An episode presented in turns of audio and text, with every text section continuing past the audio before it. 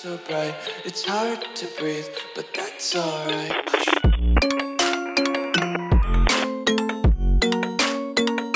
Oi, pessoas, aqui é a Carol. Sejam bem-vindos a mais um podcast do Terror Remake. Nesse quadro, eu leio histórias de terror que meus inscritos me enviaram. E é isso, sem enrolação, vamos começar. O emprego. Para um jovem de 22 anos no dia de hoje, é muito difícil arrumar um emprego, ainda mais se não tiver nenhuma experiência no mercado de trabalho, assim como eu. Fui que decidi sair pela rua espalhando panfletos, assim como fazem na televisão. Quem sabe assim, um ser de bom coração sente pena e me arrumou um emprego. Foi no dia 13 de dezembro de 2019, uma sexta-feira 13, que recebi uma ligação. Era um homem com voz grossa, aparentava ter de 40 a 50 anos. Disse que tinha um emprego que poderia me agradar, ser vigia de uma pizzaria, das 23 às 6 da manhã, 100 reais por hora. Não relutei, não queria saber as objeções, logo aceitei, afinal, eram 600 reais por noite. Não tinha como ser mais feliz do que eu naquele momento. Me encontrei com esse senhor no dia seguinte. Ele me fez assinar uma papelada. Curioso, eu li o último parágrafo dos termos. Em caso de ferimentos graves ou perda de sentidos humanos, não processarei a empresa. Achei engraçado e ri. O senhor olhou para mim, levantou e me entregou a chave com o um mapa do local e foi embora, levando uma cópia dos termos. Às 22 horas eu já estava arrumado. Levei uma lanterna por precaução dentro da minha mochila preta. Às 23 horas eu estava na frente do local. Era horrível, parecia que não era limpo há anos cheio de sujeira e com um cheiro de mofo que tomava conta do local. Quando entrei, a porta se fechou sozinha. Eu tentei abrir, mas sem sucesso. Nesse momento eu me desesperei, mas já era tarde. Quando entrei, me deparei com mesas reviradas e vários animatrônicos de metal, juntos em uma grande pilha. Deu para perceber que era um tipo de atração quando o local ainda funcionava. Olhei no mapa e segui até a cabine. De longe era o lugar mais arrumado do local, e mesmo assim era insalubre. Tinha um ventilador, uma mesinha com um monitor que mostrava a pizzaria inteira, através de suas câmeras, e uma bateria, que estava carregada até 89%, além de duas portas eletrônicas e uma janela de vidro. Acabei adormecendo e acordei por volta da meia-noite e meia em ponto. A primeira coisa que fiz foi olhar o monitor, e um dos animatrônicos tinha desaparecido. Entrei em desespero total, temia pela minha vida. Já tinha visto que ali não era um lugar normal, tinha uma energia sobrenatural. Quando olhei para o lado, ele estava me encarando pela janela de vidro, um enorme urso de metal marrom, que parecia guiado por algum tipo de força do mal. Me levantei rapidamente, tranquei as portas e me abaixei. Foi nesse momento que eu soube que seria o meu fim. Quando tranquei as portas, notei que a bateria foi de 89 para 80%.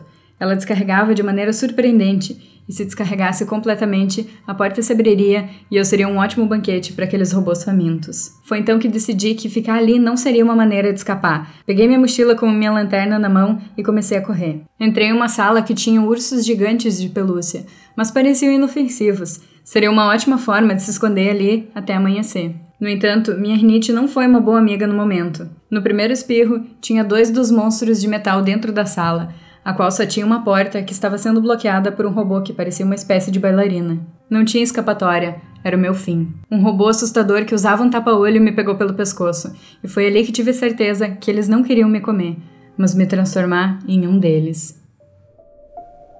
O bar.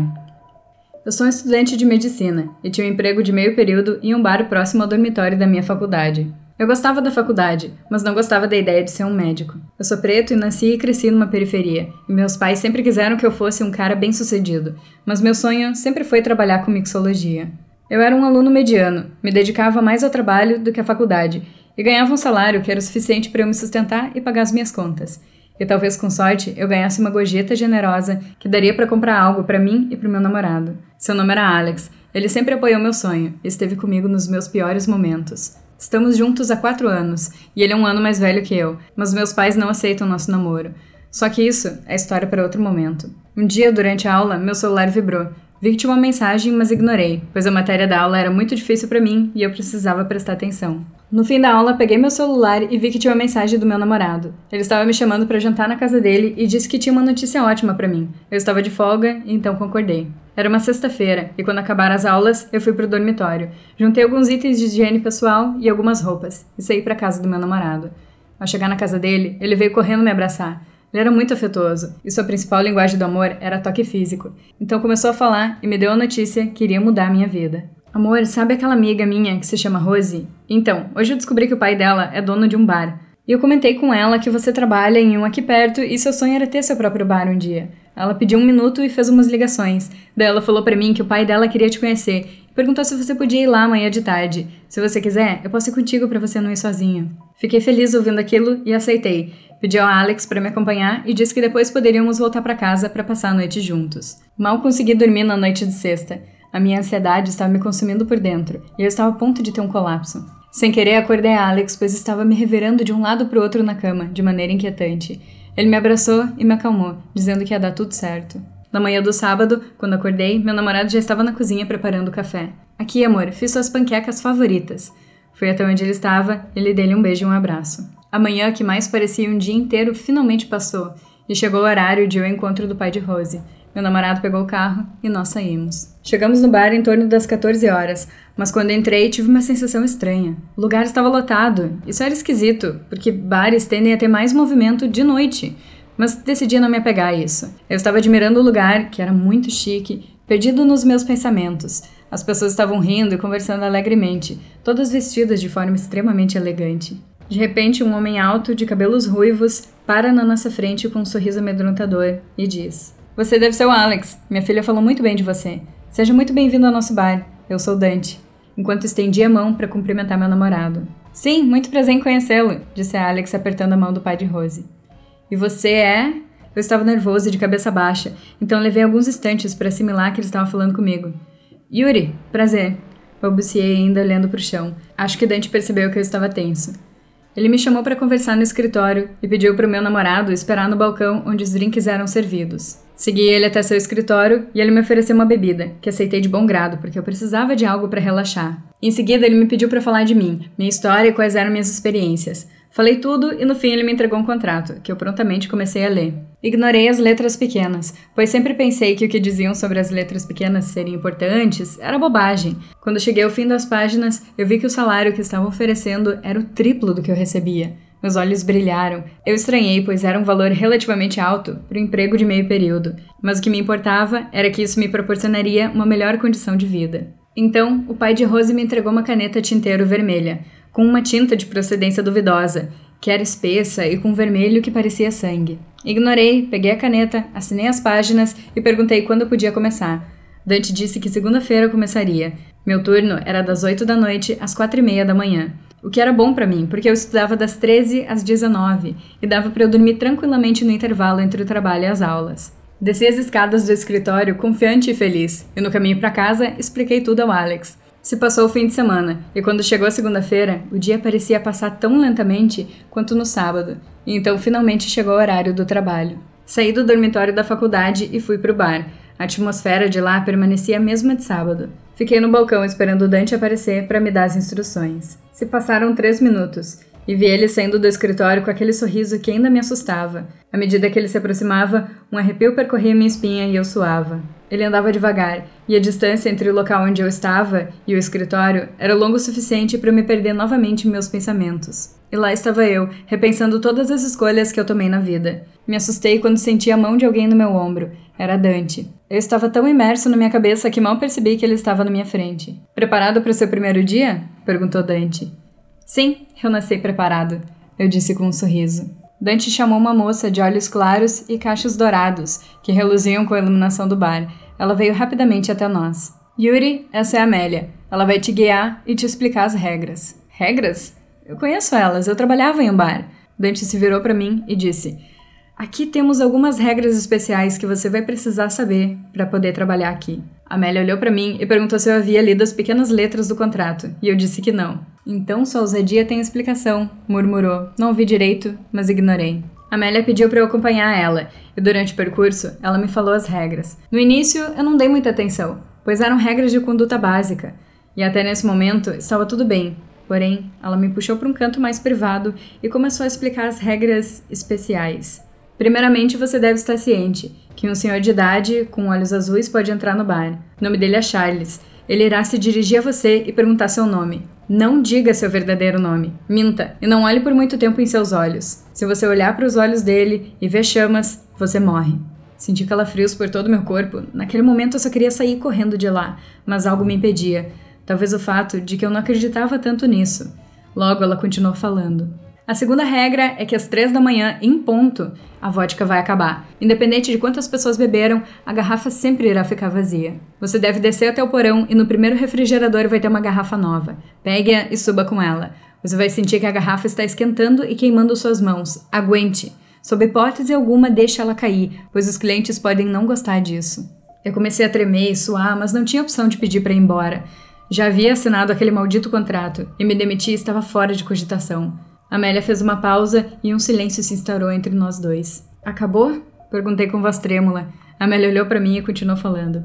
Se um rapaz vestido com uma roupa de militar de guerra civil e com uma bengala aparecer, pegue a arma que fica embaixo do balcão e atire nele.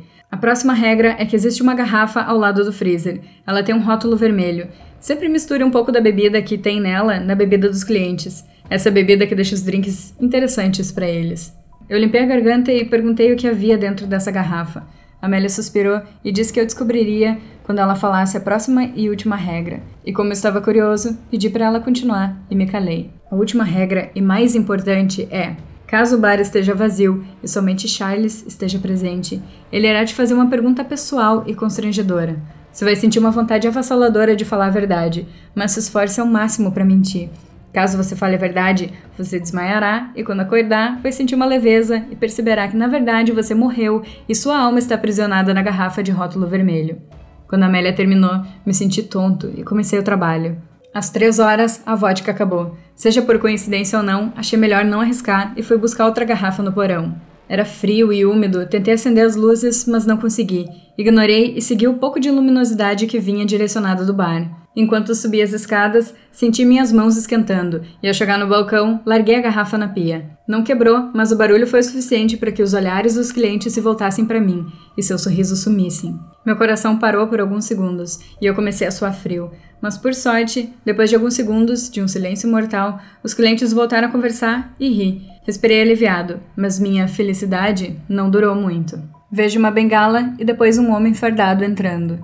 Ele tinha uma aparência estranha, era pálido e parecia exausto, mas seus olhos não tinham nada, eram completamente brancos. Entrei em pânico e lembrei da arma. Peguei e atirei. O barulho foi estrondoso, mas os clientes pareciam não ter ouvido. Vi o homem cair no chão e, quando me abaixei por alguns milésimos de segundo para guardar a arma, seu corpo havia sumido. Ainda eram 3h45 e não vi Charles entrar. Os clientes começaram a ir embora e o bar logo estava vazio. Suspirei de alívio e estava me preparando para fechar, Infelizmente, para o meu desespero, vi Charles entrando no bar. Ele se sentou em um dos banquinhos do balcão e perguntou: Qual é seu nome, rapaz? Eu estava prestes a responder quando lembrei da primeira regra, então respondi enquanto desviava o olhar: Caio, senhor. Ele me pediu um drink. Enquanto eu preparava a bebida, ele soltou outra pergunta. Dessa vez, foi uma coisa que eu nunca contei a ninguém e foi muito difícil esconder a verdade. Você sofria bullying na infância, Mariquinha? Esse era o meu apelido na infância. Eu ouvia muito por ser bissexual e mais afeminado com os outros. Quando eu ouvi aquele velho falar aquilo, doeu. Mas eu me esforcei para ignorar e dizer que não. Não, respondi me virando de costas, pois meus olhos encheram de lágrimas. Quando me virei novamente, ele não estava mais lá. Eram 4 e 29. Então me apressei para sair de lá o mais rápido possível. Quando eu estava saindo, senti algo me observando e me virei. Vidante sorrindo de orelha a orelha. Aquilo não era um humano. Seus dentes agora estavam afiados. Assustado, eu saí correndo sem nem olhar para trás. De repente, ouço um alarme soando. Era o meu despertador me acordando para ir para a entrevista de emprego com o pai de Rose. Acordei assustado, hiperventilando. Meu namorado entrou no quarto e perguntou o que aconteceu. Eu perguntei como eu saí do bar e ele, confuso, me contou que nós nunca estivemos lá. Percebi que tudo se tratava de um longo pesadelo e pedi a Alex para não ir à entrevista. Mais tarde, nesse dia, Rose me ligou, perguntando como foi, e eu disse que eu não estava me sentindo bem e não tinha ido. Poxa, que pena, você iria amar aquele lugar, disse Rose. Me desculpei e disse que talvez na próxima, e desliguei o telefone. Acontecimentos estranhos e uma escola localizada no fim do mundo. Quero primeiramente deixar claro que os fatos a seguir realmente ocorreram. Não, não estou falando isso para assustar ou para parecer clichê. Tudo ocorreu em uma escola que estudei e que meus irmãos também estudaram. Minha mãe trabalhava na escola e achou mais fácil colocar meus irmãos e eu para estudar no mesmo local que ela trabalhava. O problema mesmo era quando ela tinha que ficar até tarde, corrigindo provas. Tínhamos que ficar rodando a escola até ela terminar.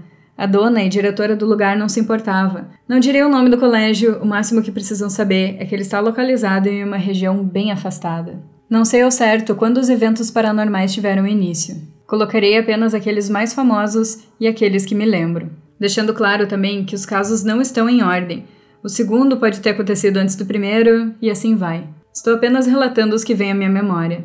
O primeiro caso que vou contar ocorreu na época de provas, quando os alunos iam apenas fazer as provas e, quando terminavam, podiam ir para suas casas. Alguns alunos voltavam rapidamente para o lar, outros moravam longe e esperavam os pais virem buscar. Então, quando terminavam, ficavam conversando entre si ou andando pelo colégio. Uma das alunas foi até o segundo andar para pegar algo que esqueceu. Em questão de poucos minutos, um grito estridente ecoou. Uma das professoras que estava no segundo andar corrigindo provas na sala foi rapidamente ver o que estava acontecendo na sala de onde veio o grito. Segundo ela, a aluna estava encolhida, chorava desesperadamente, falando sobre uma mulher no canto da sala que encarava sem parar. Mesmo conversando e tentando dizer à jovem aluna que tudo estava bem, a professora contou que não duvidava da garota, pelo fato de outros casos envolvendo aquela mulher já terem sido relatados. Dias depois, ficamos sabendo que a garota teve febre e não queria mais voltar para a escola. Os pais não sabem o que ela viu, mas afirmam que aquilo realmente a traumatizou. O segundo caso é mais conhecido, e dessa vez meu irmão também presenciou. Ocorreu no meio do ano. Os alunos de uma das salas do segundo andar estavam bagunçando, enquanto a professora tentava acalmá-los. Até que em um momento a porta da sala bateu. Aquilo era estranho, não tinham janelas abertas e nenhuma corrente de ar poderia ter feito a porta bater. Um dos alunos foi tentar abri-la, mas ela simplesmente não abria. Outros alunos o seguiram e resolveram se abaixar para ver por debaixo da porta. O que eles viram foi algo bem estranho. Meu irmão jura até hoje que é verdade. Eram dois pés, magros e pálidos, parados bem em frente. Os alunos se assustaram e a professora não acreditou no que os garotos falavam, até ela mesma se abaixar para ver. Meu irmão diz que naquele momento, pela primeira vez, viu a professora perder a cabeça. Ela gritava mais que os alunos, estava apavorada, disse ele. Por causa da confusão e da gritaria, os outros professores e alunos saíram da sala para ver o que estava acontecendo. Assim que começou a chegar pessoas, meu irmão diz que a porta misteriosamente abriu, e até hoje ninguém sabe o que diabos foi aquilo. Parecia que a coisa do outro lado estava segurando a porta, nos prendendo ali. Foi bizarro, concluiu. O terceiro é algo que minha mãe me falou. Segundo ela, coisas assim sempre ocorreram naquele andar, e a tendência foi só piorar com o tempo. Ela conta que isso ocorreu quando ela teve que ficar sozinha no colégio, corrigindo provas. Aquilo já era normal para ela e contos de fantasmas não assustavam mais. Eu já vi essa mulher várias vezes, nas outras salas, às vezes no corredor, eu apenas tentava ignorá-la. Quando se é mãe solteira e tem três filhos, um fantasma não parece grande coisa. Me disse dando uma pequena risada e logo voltar a ficar séria. Foi isso que ocorreu novamente naquele dia. Ela disse que precisava ir ao banheiro e, no caminho, viu o vulto daquela mulher passando do seu lado. Apenas ignorou como sempre fazia. Foi ao banheiro e voltou para sua sala, onde continuaria a corrigir as provas. Ela conta que estava de olho na prova quando levantou a cabeça e lá estava ela. A mulher estava lá, onde ficam as últimas fileiras de carteiras escolares. A entidade parecia encará-la, mas mamãe não sabia dizer ao certo, pois os cabelos cobriam uma boa parte do rosto daquela coisa. Pela primeira vez, senti um pouco de medo, contou-me. A mulher sumiu depois do que pareceu ser uma eternidade. Ela concluiu sua história dizendo que isso só aconteceu daquela vez, mas às vezes, quando fica até tarde corrigindo provas, bate aquela sensação de que está sendo observada. O quarto caso é o que eu chamo de gota d'água, pois foi o que fez a dona do colégio tomar uma atitude sobre os eventos. Ocorreu quando a irmã da dona da escola veio lhe fazer uma visita. Em um certo momento, ela decidiu ir ao banheiro. Parecia tudo bem, mas então a vimos sair do banheiro tremendo e chorando. Perguntada sobre o que aconteceu, falou que quando estava de frente para o espelho, viu uma criatura pálida, bastante magra e com longos cabelos atrás dela. Vendo a gravidade da situação, a dona percebeu que teria que dar um jeito nisso. Em poucos dias, ela trouxe um padre para rezar em todas as salas, banheiros e outros lugares do colégio. Não sei exatamente se as ocorrências diminuíram, pois meus irmãos e eu já não estávamos estudando lá. Fiquei sabendo desse caso porque minha mãe me contou. Ela ainda trabalha lá, mas não fala muito.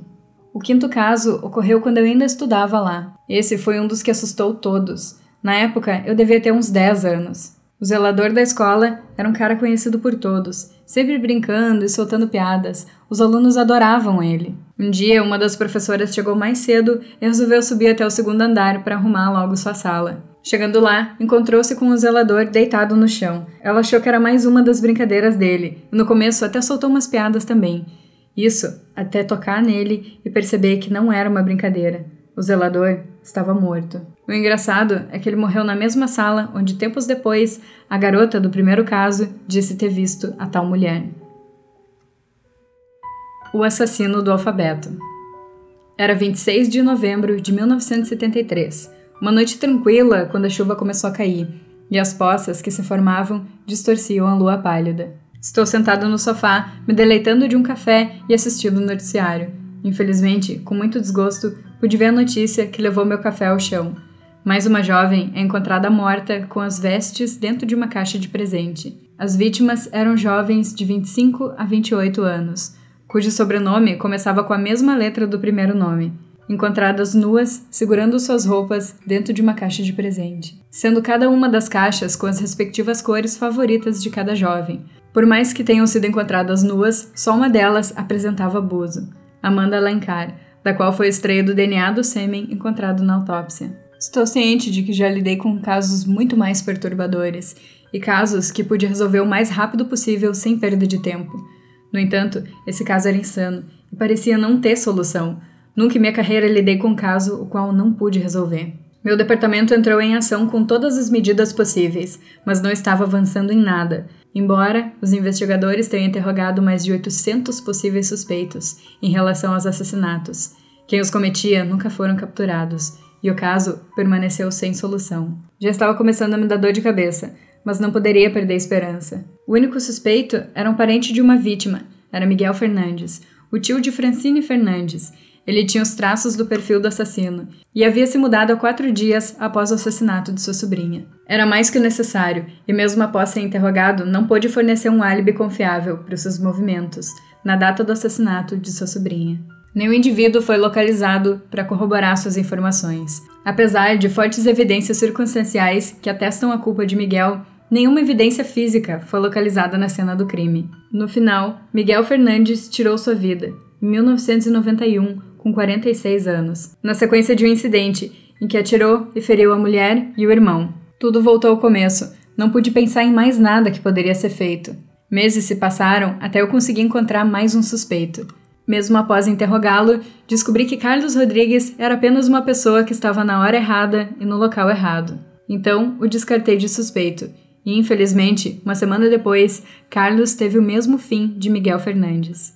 Anos se passaram e o caso foi arquivado, caindo no esquecimento até que, para minha surpresa, em abril de 2011, foi reaberto, com a apreensão de Bruno Álvares, de 58 anos, pelos assassinatos de quatro mulheres entre 1977 e 1994, cujo sobrenome começava com a mesma letra do seu primeiro nome. Se descreveu inicialmente para as autoridades como fã do assassino do alfabeto e tentou copiar seus assassinatos e perfil. Mesmo após ele falar isso publicamente, o teste de DNA confirmou que Bruno Álvares não era compatível com as amostras de sêmen recuperadas do corpo de Amanda Alencar. Bruno Álvares foi levado a julgamento em 18 de agosto de 2013, acusado do assassinato de quatro mulheres. Em 22 de novembro de 2013, Álvares foi formalmente condenado à morte. Amanda Alencar, Beatriz Barcelona, Doris Dornelles, Emily Ebert, Francine Fernandes, Gabriela Guimarães, Ellen Hernandes, Irida Lino, Jessica Jacobs, Carol Capstick e Katrina Cope. Apesar de termos encontrado sete dessas jovens, quatro continuam desaparecidas e minha esperança de encontrá-las chegou ao fim.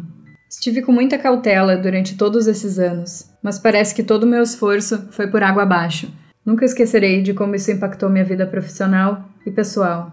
Se eu pudesse morrer sabendo que o culpado está preso, poderia morrer mais pacificamente do que vivi. Não posso fazer nada para consolar essas famílias. A coisa mais plausível a se fazer seria capturar o culpado, mas isso está fora do meu alcance. No entanto, capturando o culpado não iria trazer as jovens assassinadas de volta. Talvez para eles apenas um sentimento de alívio seria o bastante com o assassino capturado. Estou ciente de que essas famílias não serão as mesmas e que nada poderá preencher o vazio que ficam dentro deles como dentro de mim. Sei que minhas palavras podem não valer nada ou se quer mudar alguma coisa, mas sinto muito. Eu tentei. E essas foram as escolhidas de hoje. Muito obrigada a todos que enviaram suas histórias. E se a tua não apareceu ainda, calma que um dia a gente chega lá. Se você gostou e quer mais, é só dar uma procuradinha no meu canal no YouTube. Lá tá cheio de histórias muito massa. Espero que vocês estejam se cuidando. Muito obrigada por ouvir, um super beijo e até a próxima. Bons sonhos!